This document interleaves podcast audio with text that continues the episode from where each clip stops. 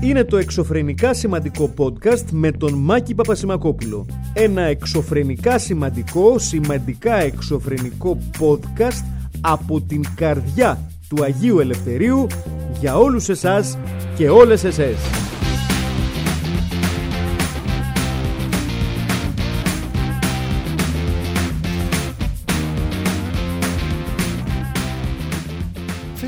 Γεια σας. Εύχομαι να είστε καλά. Ε, είμαι ο Μάκης Παπασημακόπουλος, ασφαλώς. Ασφα και ασφαλώς εννοώ επειδή το έχετε ήδη ακούσει. Δεν ξέρω γιατί το ξαναλέω, αλλά τέλος πάντων. Ε, προτού προχωρήσουμε το σημερινό podcast, θέλω να ε, αναφερθώ σε ένα ζήτημα το οποίο μου έχετε στείλει αρκετοί και αρκετές μηνύματα στο, στο Instagram και θέλω να το, να το λύσουμε όσο το δυνατόν πιο γρήγορα. Λοιπόν, για λόγους που δεν γνωρίζω προσωπικά, δεν έχω καμία σχέση με αυτό δηλαδή, ε, όσοι και όσες ακούτε το podcast μέσω Spotify, ενδεχομένως, με συγχωρείτε, ενδεχομένως να έχετε παρατηρήσει ότι σας βγάζει μια επιλογή του στυλ γίνετε συνδρομητές και δώστε ξέρω εγώ, κάποια λεπτά ξέρω εγώ, για έξτρα υλικό κτλ, κτλ. Λοιπόν, η αλήθεια είναι ότι δεν γνωρίζω γιατί έχει βγει αυτή η επιλογή, δηλαδή γιατί α, το Spotify προτρέπει κόσμο να κάνει συνδρομές. Α, δεν έχει καμία σχέση με μένα. Οπότε, σε περίπτωση που κάποιοι και κάποιες ε, πέσατε στη λούπα και σκεφτήκατε μήπως να γίνω συνδρομητής ή συνδρομήτρια ή γίνατε, να σας ενημερώσω ότι από τη δική μου τη μεριά το podcast ήταν, είναι και θα παραμείνει δωρεάν, χωρίς έξτρα υλικό, με, κάποια, ε, με κάποιο χρηματικό αντίτιμο. Α, δεν υπάρχει κάποιο τέτοιο σχέδιο αυτή τη στιγμή που μιλάμε, δεν υπάρχει κάποιο σχέδιο να γίνει το podcast συνδρομητικό, είτε να, γίνει, ε, να υπάρξει μια συνδρομή η οποία θα ξεκλειδώνει κάποιο έξτρα υλικό. Δεν έχω καμία τέτοια πρόθεση, οπότε ε, όσοι και όσες ε, μου έχετε στείλει μηνύματα και όσοι και όσες το σκέφτεστε, μην το κάνετε.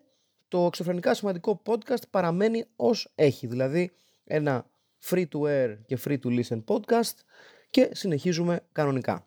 Λοιπόν, παρακάτω ένα από τα ε, αγαπημένα μου ζητήματα τα οποία ενδεχομένως θα το έχετε παρατηρήσει και εσείς οι ίδιοι και οι ίδιες είναι το, το γεγονός ότι με ενδιαφέρει πάρα πολύ να ασχολούμαι με ειδήσεις που απογειώνουν την έννοια του είμαι alien, έτσι, όχι εγώ, γενικότερα. Ε, διότι αυτή η χώρα έχει, έχει κάποια καλά, ναι, έχει και αρκετά κακά, αρκετά κουσουράκια. Στην περίπτωση όμως της συγκεκριμένης είδησης ε, αν και παρουσιάστηκε ως κάτι το οποίο ε, πώς να το θέσουμε ε, αποκαλύπτει τα άσχημα του, του Έλληνα και της Ελληνίδας εγώ θεωρώ ότι αποκαλύπτει ε, την εξυπνάδα και ασφαλώς το δικαίωμα της επιλογής φίλες και φίλοι. Τι εννοώ; Λοιπόν, Όπως ενδεχομένως ε, διαβάσατε, και αν δεν διαβάσατε, σας ενημερώνω εγώ, έχει γίνει ένα θεματάκι με το λεγόμενο Fuel Pass. Αυτό το, εν πάση περιπτώσει, το, ε, την επιδότηση καυσίμων. Επειδή τα καύσιμα έχουν πάει στο Θεό, υπάρχει μια μικρή επιδότηση, εν πάση περιπτώσει, ο Θεός να την κάνει, ε, με την οποία η κυβέρνηση, η κυβέρνησή μας, η τωρινή κυβέρνηση, προσπαθεί να χαλαρώσει κάπως και να διασκεδάσει, αν θέλετε, τις εντυπώσεις από την εκτόξευση της τιμής των καυσίμων και, και, και, και. Και, και έχει δώσει μια επιδότηση πάρα πολύ ωραία. Μέχρι στιγμής λοιπόν έχουν πιστωθεί 7 εκατομμύρια ευρώ σε πολίτες που έδωσαν τραπεζικούς λογαριασμούς για την ε, καταβολή της εν λόγω επιδότησης. Και προχωράνε γενικά με μια σχετική ομαλότητα. Θέλω να πω ότι ε, τα πράγματα τσουλάνε, δηλαδή έχουν δοθεί χρήματα σε, σε συνανθρώπους μας, σε, σε συμπολίτες μας, σε, σε, σε, σε. Εκεί λοιπόν που απογειώνεται το ενδιαφέρον και ε, το σημείο που με ενδιαφέρει εμένα ως ε, Μάκη ε, είναι ότι ενδιαφέρον λέει παρουσιάζει σύμφωνα με τις ειδήσεις ότι παρότι το συγκεκριμένο fuel pass, δηλαδή το συγκεκριμένο η συγκεκριμένη άειλη ψηφιακή κάρτα Fuel Pass δουλεύει μόνο σε POS πρατηρίων καυσίμων, υπάρχει μία μικρή, η αλήθεια είναι ομάδα ε, πολιτών, η οποία, η οποία έχει δοκιμάσει να αγοράσει άλλες υπηρεσίες με την εν λόγω άειλη κάρτα ε, επιδότησης καυσίμων. Μέχρι στιγμής λοιπόν έχουμε 73 αποτυχημένες προσπάθειες πληρωμής υπηρεσιών στοιχημάτων, δηλαδή online betting ας πούμε, και 70 αποτυχημένες προσπάθειες αγοράς ηλεκτρονικών παιχνιδιών. Ε, και προφανώς α, απορρίφθηκαν γιατί για άλλο λόγο έχουν δοθεί αυτά τα, ε, αυτά τα πάσα και το καταλαβαίνουμε και το αποδεχόμαστε και και και και και. Εγώ ρωτάω όμως, ως κυβέρνηση δίνεις μία αλφα επιδότηση επειδή πιστεύεις ότι υπάρχει μία, ε, ένα, ε, μία οικονομική στενότητα λόγω της αύξησης των καυσίμων. Ωραία μέχρι εδώ. Ωραία μέχρι εδώ. Δίνεις λοιπόν ένα ποσό, μία επιδότηση. Πάρα πολύ καλά και μπράβο σας. Έστω και αν είναι μια επιδότηση η οποία σου αγοράζει ένα ποτήρι βενζίνη. Γιατί μέχρι εκεί είναι. Ένα ποτήρι και χαμηλό, έτσι, όχι αυτά τα μεγάλα του νερού, τα γιούλα τα παλιά, έτσι. Κοντό. Ένα, τέλος πάντων, ποτήρι για ουίσκι βενζίνης, έτσι. Λοιπόν, ρωτάω λοιπόν εγώ, γιατί θέτεται όρια σε αυτή την επιδότηση; Δηλαδή, για μια στιγμή, εάν κάποιος πάει ή κάποια πάει και πάρει αυτή την άιλη, το άιλο fuel pass, εν και προσπαθήσει να το παίξει στο στοίχημα. Γιατί ας πούμε το θεωρούμε κακό αυτό και δεν λέμε ότι ο Έλληνας με το επιχειρηματικό του δαιμόνιο και το γενικότερο δαιμόνιο του όπως πολύ διαφημίζεται εν περιπτώσει προσπαθεί να πάρει το μικρό αυτό ποσό της επιδότησης και να το δεκαπλασιάσει, να το εικοσαπλασιάσει.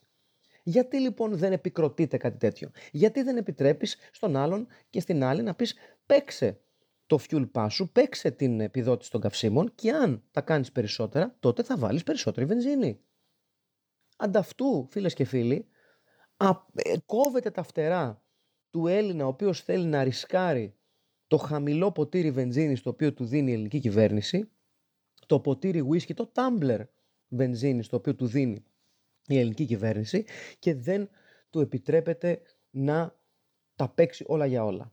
Θα μου πείτε, ρε Σιμάκη, έγιναν όμως και 70 προσπάθειες αγοράς ηλεκτρονικών παιχνιδιών. Ωραία, έχω και απάντηση γι' αυτό. Ωραία. Εγώ σας λέω λοιπόν ότι αγοράστηκαν ηλεκτρονικ... προσπάθειες, μάλλον έτσι. Προσπάθειες αγοράς ηλεκτρονικών παιχνιδιών. Η αλήθεια είναι δεν ξέρω τι παιχνίδια μπορείς να πάρεις με το χαμηλό αυτό ποσό το οποίο δίνεται με την επιδότηση των καυσίμων, αλλά whatever. Ε, σίγουρα δεν προσπάθησε κάποιος να πάρει ας πούμε, παιχνίδια PlayStation γιατί είναι πανάκριβα η Xbox. Έτσι. Υποθέτουμε λοιπόν ότι προσ... έγινε προσπάθεια αγοράς κάποιων ε, mobile games, ας πούμε, τα οποία είναι λίγο πιο οικονομικά. Ωραία. Ωραία. Αποκλείουμε το σενάριο οι εν λόγω κύριοι και εν λόγω κυρίες να αγόρασαν αυτά τα παιχνίδια τα οποία μετά θα τα επινοικιάσουν σε συγγενείς και φίλους παίρνοντας πίσω πολλαπλάσιο ποσό από το αρχικό ποσό της επιδότησης των καυσίμων. Γιατί και εκεί τους κόβουμε τα φτερά. Για, γιατί εκεί μιλάμε καθαρά για επιχειρηματικό δαιμόνιο. Αν υποθέσουμε ότι στην περίπτωση του, του online betting και του τζόγου παίρνεις ένα ποσό και το, το, το, το παίρνεις στην ρουλέτα για παράδειγμα για να πολλαπλασιάσεις την επιδότηση, τότε ρωτώ εγώ, δεν είναι ακόμα, χειρότερο η δεύτερη, ακόμα χειρότερη δεύτερη περίπτωση. Δηλαδή, το ότι κόβουμε το δικαίωμα στον Έλληνα και στην Ελληνίδα να πάρει ηλεκτρονικά παιχνίδια τα οποία εν συνεχεία θα τα επινοικιάσεις σε γνωστούς και φίλους και φίλες. Αυτό δεν είναι επιχείρηση. Έτσι δεν λειτουργούσαν φίλες και φίλοι τα μπλιμπλικάδικα και τα ουφάδικα του παρελθόντος και των νιάτων μας. Των, των νιάτων μου, γιατί οι μικρότεροι και οι μικρότερες που ακούνε αυτή την εκπομπή δεν ξέρουν τι σημαίνει μπλιμπλικάδικο και ουφάδικο. Τέλος πάντων, παιδιά, υπήρχαν κάτι καταστήματα παλιά εμείς οι μεγαλύτερη ηλικία που πηγαίναμε με ψηλά στα χέρια, ταΐζαμε κάτι μηχανήματα με ψηλά και παίζαμε ηλεκτρονικά παιχνίδια. Θα μου πείτε, ήσασταν ηλίθιοι. Όχι, ήταν άλλες εποχές. Λοιπόν, αναβιώνει λοιπόν το μπλιμπλικάδικο και το ουφάδικο φίλες και φίλοι αυτήν την φορά μέσα από τα κινητά μας τηλέφωνα. Ένα φορητό ουφάδικο. Και προσθέτως σε αυτό που είπα, αντί να επιβραβεύουμε την επιχειρηματικότητα και όχι μόνο την επιχειρηματικότητα, αλλά και την προσπάθεια ε, των Ελλήνων και των, ε, των Ελλήνων πολιτών και των Ελλήνων πολιτών να μεταλαμπαδεύσουν τη γνώση γιατί τα παιδιά σήμερα δεν ξέρουν τι ήταν τα ουφάδικα και τα πλημπλικάδικα, δεν ξέρουν τι είναι δίνω χρήματα για να παίξω ένα παιχνίδι. Δίνω για παράδειγμα ένα ευρώ για να παίξω ένα παιχνίδι. Ωραία. Αντί λοιπόν να επικροτηθεί κάτι τέτοιο, τους απαγορεύεται μία τέτοια αγορά. Ε, όχι. Φίλες και φίλοι, όχι. Εγώ ως Μάκης είμαι κάθετα αντίθετος σε αυτό. Ε, δεν συμφωνώ με αυτό το απαγορευτικό, με αυτό το stop, με αυτό το roadblock που αποτρέπει στον Έλληνα να ονειρευτεί και ζητώ από την κυβέρνηση να απελευθερώσει τις, ε, τα fuel pass από τους περιορισμούς που έχει θέσει. Ή τουλάχιστον, ή τουλάχιστον να δώσει άμεση εντολή στα πρατήρια βενζίνης να έχουν και μηχανήματα για να παίξουν οι φίλοι και οι φίλες στοίχημα, αλλά και να τους δίνεται η ευκαιρία μέσω των πρατήριων βενζίνης να αγοράζουν ηλεκτρονικά παιχνίδια αν αυτό εκείνοι και εκείνες θέλουν. Σας παρακαλώ πάρα πολύ. Ανοίχτε τα μάτια σας και δείτε τις ευκαιρίες που έχουμε μπροστά μας. Όχι και τίποτα άλλο, αλλά ε, πρέπει να αντιληφθούμε, φίλες και φίλοι, ότι όπως ε, πολύ σωστά είπε ο Βασίλης ο Οικονόμου, ο σπουδαίος ε, Βασίλης Οικονόμου, ο επαγγελματίας πολιτικός Βασίλης Οικονόμου, αυτός ο εξαιρετικός κύριος, ο οποίος εγώ δεν θα ασχοληθώ με αυτά που γράφτηκαν για το αν χρωστάει ή δεν χρωστάει. Αυτό είναι κάτι άλλο, είναι μια άλλη ιστορία, δεν αφορά εμάς και, εν πάση περιπτώσει, σε όποιους και σε όσους και σε όσες και σε όσα χρωστάει, επεύθυνη για την διεκδίκηση των οφειλωμένων είναι αυτή και δεν είμαστε εδώ για να το παίξουμε λογιστές ή οτιδήποτε άλλο. Μπορούμε να σταθούμε όμως σε κάτι άλλο που είπε ο Βασίλης ο Οικονόμου. Ο Βασίλης ο Οικονόμου, έτσι, είπε ότι ε, εμφανιζόμενος σε μια τηλεοπτική εκπομπή, δεν ξέρω αν το ακούσατε ή το είδατε, ότι ε, έχουν προχωρήσει πάνω από 500.000 διακοπές ηλεκτροδότησης λόγω αδυναμίας των καταναλωτών να πληρώσουν τις φοβερά φουσκωμένες χρεώσεις ε, των εταιριών ενέργειας. Ε, και είπε στην τηλεόραση ότι δεν είμαστε στην εποχή του τσάμπα ούτε του δωρεάν, φίλες και φίλοι. Αυτά βέβαια τα λέει ο Βασίλης ο Οικονόμου, ο οποίος δεν πιστεύει ότι είμαστε στην εποχή του τσάμπα και του δωρεάν. Ε, μιλάμε για τον Βασίλη Οικονόμου, ο οποίος ήταν στη Δημάρ, ε, ήταν στο Πασόκ και είναι στη Νέα Δημοκρατία ένας επαγγελματίας πολιτικός δηλαδή, που ξεκάθαρα με τις επιλογές του, αν τις βάλουμε κάτω, ε, δεν έχει και κάποιες πολύ σταθερές πολιτικές απόψεις, γιατί σου λέει δεν με ενδιαφέρει τόσο πολύ η πολιτική, πού θα κάτσει η πολιτική μπίλια ή τι θα δείξει στο πολιτικό μέτρο η πολιτική μου βελόνα, αρκεί να βρω ένα πολιτικό στασίδι. Ωραία, ωραία. Ο Βασίλης, αυτός ο Βασίλης Οικονόμου λοιπόν, που ε, επαγγέλλεται επαγγελματίας πολιτικός και τίποτε άλλο, με βάση την πορεία του και με βάση τις επιλογές του. Αυτός λοιπόν ο τύπος κοιτάει την κάμερα και λέει ότι δεν είμαστε στην εποχή του τσάμπα ούτε του δωρεάν. Έτσι. Ο Βασίλης ο Οικονόμου, ξαναλέω, ο επαγγελματίας πολιτικός, ο οποίος δεν πιστεύει στο τσάμπα και στο δωρεάν, πιστεύει όμως ασφαλώς ότι ε, ο Έλληνας φορολογούμενος και η Ελληνίδα φορολογούμενοι οφείλουν να του πληρώνουν τα μισθά του ως επαγγελματία πολιτικού. Αυτός ο Βασίλης ο Οικονόμου, ο οποίος δεν πιστεύει ε, στο τσάμπα και στο δωρεάν αυτός ο πολιτικός. Θα μου πείτε είναι ο μόνος, φυσικά και δεν είναι, αλλά είναι μια ε, δήλωση η οποία δεν ε, πρέπει να την οριοθετήσουμε σε αυτόν που την ξεστόμησε, δηλαδή στο Βασίλειο των Οικονόμου, αλλά να το δούμε ως γενικό κακό της αντίληψης που έχουν οι Έλληνες πολιτικοί. Ε, το, ελληνικό πολιτικό προσωπικό θα πω, μάλλον πιο σωστά. Το ελληνικό κοινοβουλευτικό προσωπικό. Η συντριπτική του πλειοψηφία, τέλος πάντων, με συγχωρείτε, πλοίο, πλοίο, πλοίο, τι είπα. και να δούμε ότι είναι μια ε, γενικότερη αντίληψη.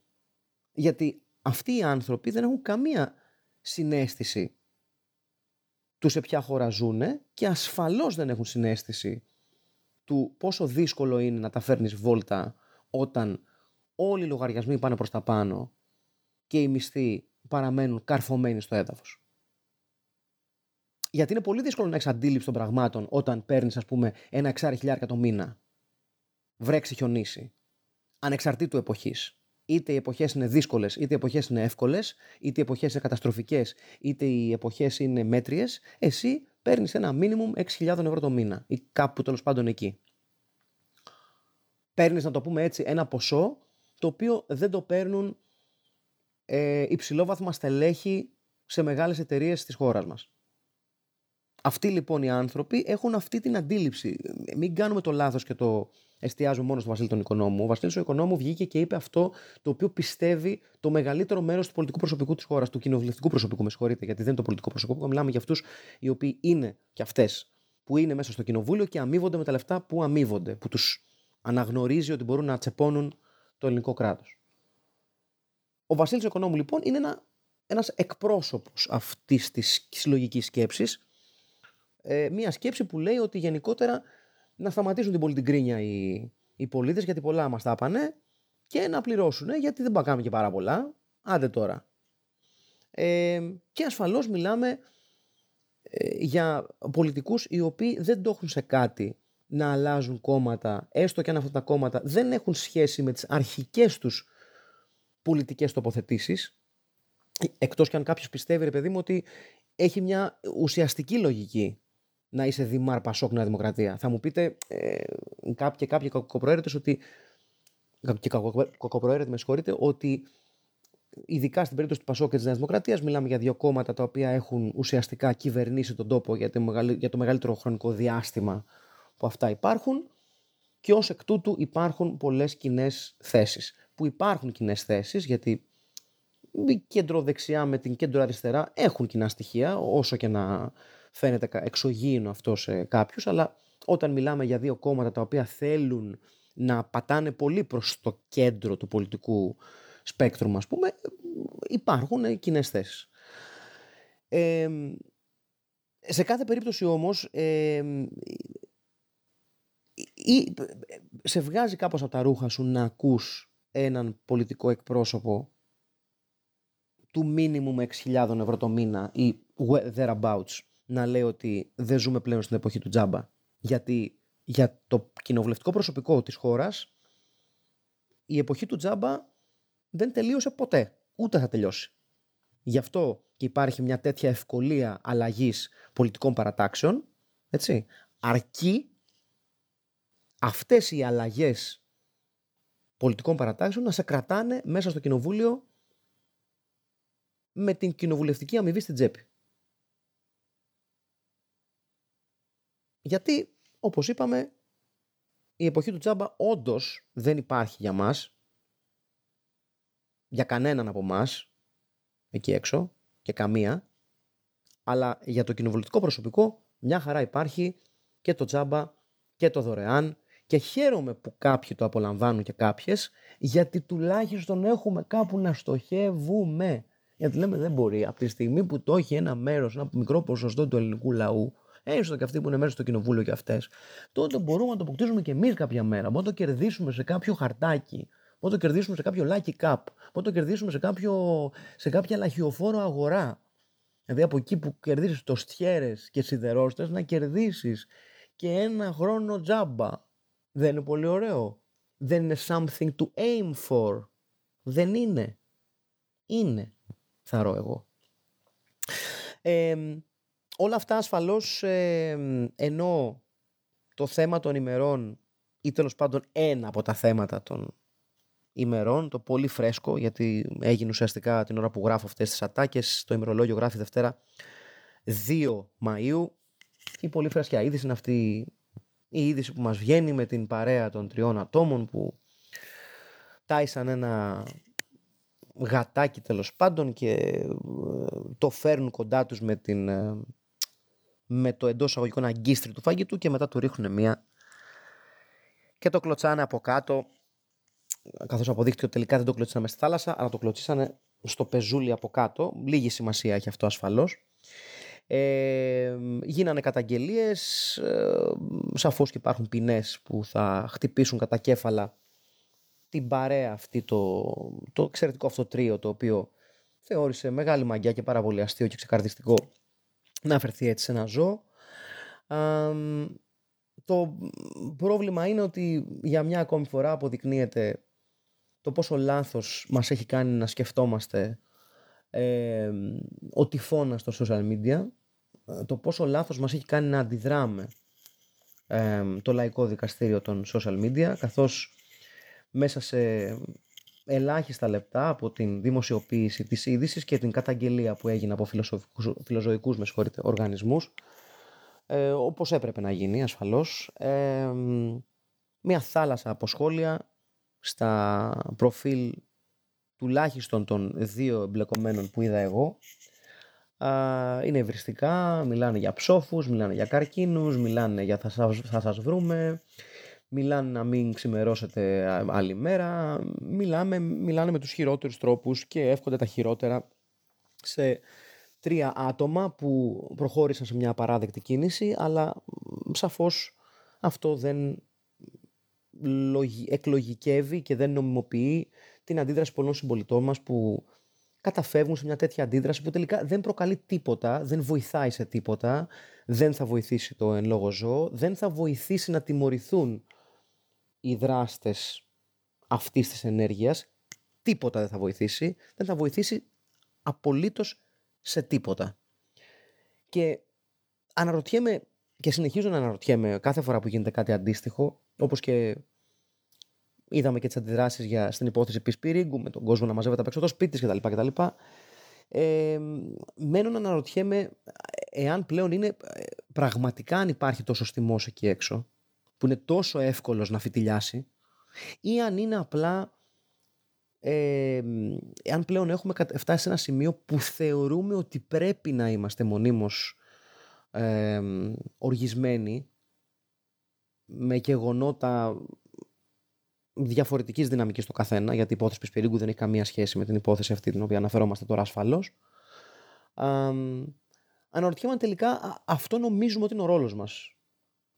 Αναρωτιέμαι αν νομίζουμε πλέον ότι ο μόνος τρόπος να είμαστε συνδεδεμένοι με το καλό και το σωστό είναι η οργή μας. Αναρωτιέμαι αν θεωρούμε ότι ο μόνος τρόπος να είμαστε σωστοί απέναντι στην κοινωνία και τα σωστά της είναι να είμαστε έτοιμοι να σταυρώσουμε, να χτυπήσουμε, να φτύσουμε, να βρίσουμε, να ευχηθούμε τα χειρότερα σε οποιονδήποτε συνάνθρωπό μας κάνει έγκλημα, λάθος, παραπατήσει, κλωτσίσει, κακοποιήσει, οτιδήποτε. Και προσέχτε, δεν θέλω να μπω ασπίδα μπροστά σε αυτούς τους ανθρώπους. Δεν θέλω να μπω ασπίδα ούτε σε οποιοδήποτε άνθρωπο μπορεί να κάνει κακό σε παιδιά. Δεν θέλω να μπω ασπίδα σε οποιοδήποτε άνθρωπο θέλει να κάνει κακό σε έναν μετανάστη, σε μια γυναίκα, σε έναν συνανθρωπό του, σε έναν συμπολίτη του, σε έναν αδύναμο, σε οτιδήποτε, σε ένα ζώο, σε οτιδήποτε. Αυτό το που προσπαθώ να καταλάβω και προσπαθώ να το καταλάβω και το έχω αναφέρει και σε άλλα podcast και ίσως γίνομαι λίγο κουραστικός, αλλά ποσός με ενδιαφέρει, είναι γιατί θεωρούμε ότι είναι η μόνη μας αντίδραση αυτή. Γιατί δεν αρκεί η καταγγελία. Γιατί δεν αρκεί η καταγγελιακή υπομονή. Γιατί ε, ειλικρινά το, το, το να πλημμυρίζεις με, με, με τοξικά σχόλια και με θανάτους και με καρκίνους το προφίλ ενός ανθρώπου που διέπραξε μια αποτρόπαια πράξη, μια κακή πράξη, σε τι βοηθάει ακριβώς, πώς βοηθάει τη διαδικασία; Και, και, και εν τέλει ας ξεχάσουμε τη διαδικασία. Ο σχολιαστής και η σχολιάστρια που πηγαίνει κάτω από ένα προφίλ και βρίζει και λέει έσχη. Τι ακριβώς κερδίζει από αυτό; Κερδίζει κάποια νομιμοποίηση της οργής, κερδίζει κάτι για τον εαυτό του, ότι έκανα αυτό που έπρεπε και μπορώ να συνεχίσω τη μέρα μου, δεν μπορώ να το καταλάβω. Και χαίρομαι που οι φιλοζωικές οργανώσεις που μπήκαν στη διαδικασία να κάνουν την καταγγελία, το τόνισαν αυτό. ε, χαίρομαι που ε, είδαν ότι αυτό ακριβώς πρέπει να γίνει, δηλαδή να, να υπάρξει μία, ε, μία διευκρίνηση σχετικά με αυτό για το πώς πρέπει να γίνει και το Little Shelter και το Dog's Voice αυτό ακριβώς έκαναν, δηλαδή έκαναν αναρτήσεις που λένε ότι έγιναν οι καταγγελίες και θα ακολουθηθούν οι σωστές διαδικασίες αλλά προς Θεού δεν έχει κανένα νόημα όλο αυτό το τοξικό κύμα το οποίο προσπάθησε να πνίξει ε, τα τρία αυτά άτομα τα οποία προέβησαν αυτή την απαράδεκτη ενέργεια απέναντι σε μια ανυπεράσπιστη γατούλα, εν περιπτώσει. Δεν το καταλαβαίνω. Θα συνεχίσω να μην το καταλαβαίνω και θα συνεχίσουν να υπάρχουν αυτές ακριβώς αντιδράσεις. Δεν πρόκειται να αλλάξει κάτι.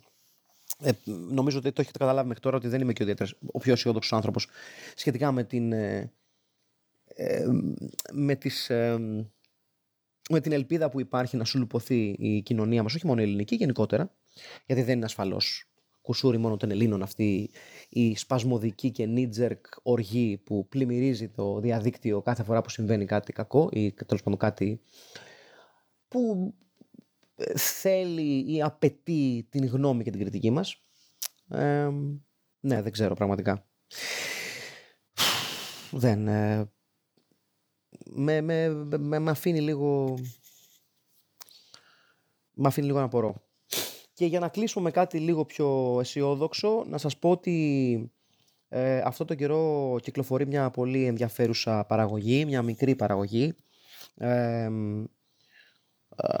το Night Clubbing, το The Birth of Punk Rock in NYC, το οποίο είναι ένα ε, ντοκιμαντέρ με εξαιρετικό ε, ενδιαφέρον.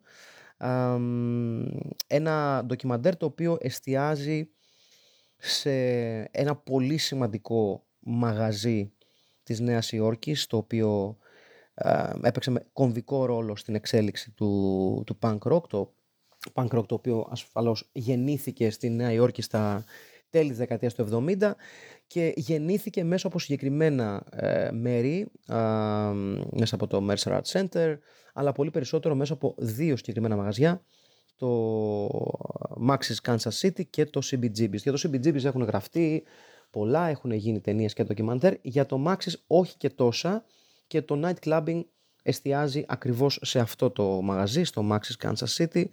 Ε, ένα πολύ σημαντικό ε, μαγαζί στην εξέλιξη του punk rock ε, και οι, άνθρωποι οι οποίοι συμμετέχουν στο ντοκιμαντέρ αυτό ακριβώς τονίζουν και προσφέρουν τις ιστορίες τους από τα, το πέρασμά τους εκεί. Μιλάμε για τον Alice Cooper, τον Jane County, τον Billy Idol, τον Sylvain Sylvain, τον Alan Vega,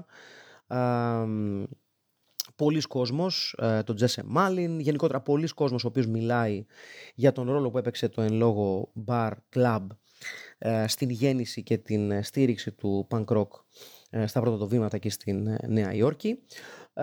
και ασφαλώς συνδέεται, αν θέλετε δηλαδή να το πάτε και λίγο παραπέρα, δεν θέλετε να δείτε ταινία ή δεν θέλετε να περιμένετε μέχρι να βρούμε τον τρόπο να δούμε το night clubbing του Danny Garcia και του Chip Baker των δύο ε, ανθρώπων δηλαδή που είναι υπεύθυνοι για το εν λόγω ντοκιμαντέρ ε, μπορείτε ασφαλώς ε, να διαβάσετε δύο βιβλία τα οποία κάνουν ακριβώς αυτό, δηλαδή ε, σκιαγραφούν την γέννηση του punk rock και όχι μόνο ασφαλώς στην περίπτωση του ενός βιβλίου.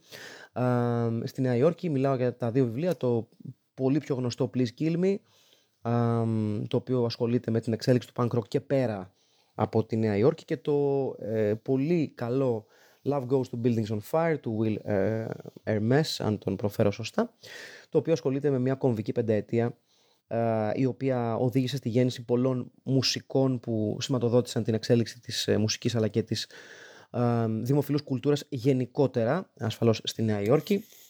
όλα αυτά αποτελούν ένα πολύ ωραίο τρίο, δηλαδή ξαναλέω για να το έχετε λίγο υπόψη σας και να το έχετε στο μυαλό σας. Μιλάμε για το ντοκιμαντέρ το οποίο είναι φρέσκο, βγαίνει τώρα, το Night Clubbing, The Birth of Punk Rock in NYC και τα δύο βιβλία, το uh, Please Kill Me και το Love Goes to Buildings on Fire. αυτά τα ολίγα, αυτά τα ολίγα από μένα για σήμερα. Θα τα πούμε την επόμενη εβδομάδα. Μέχρι τότε να είστε καλά. Τσίριο.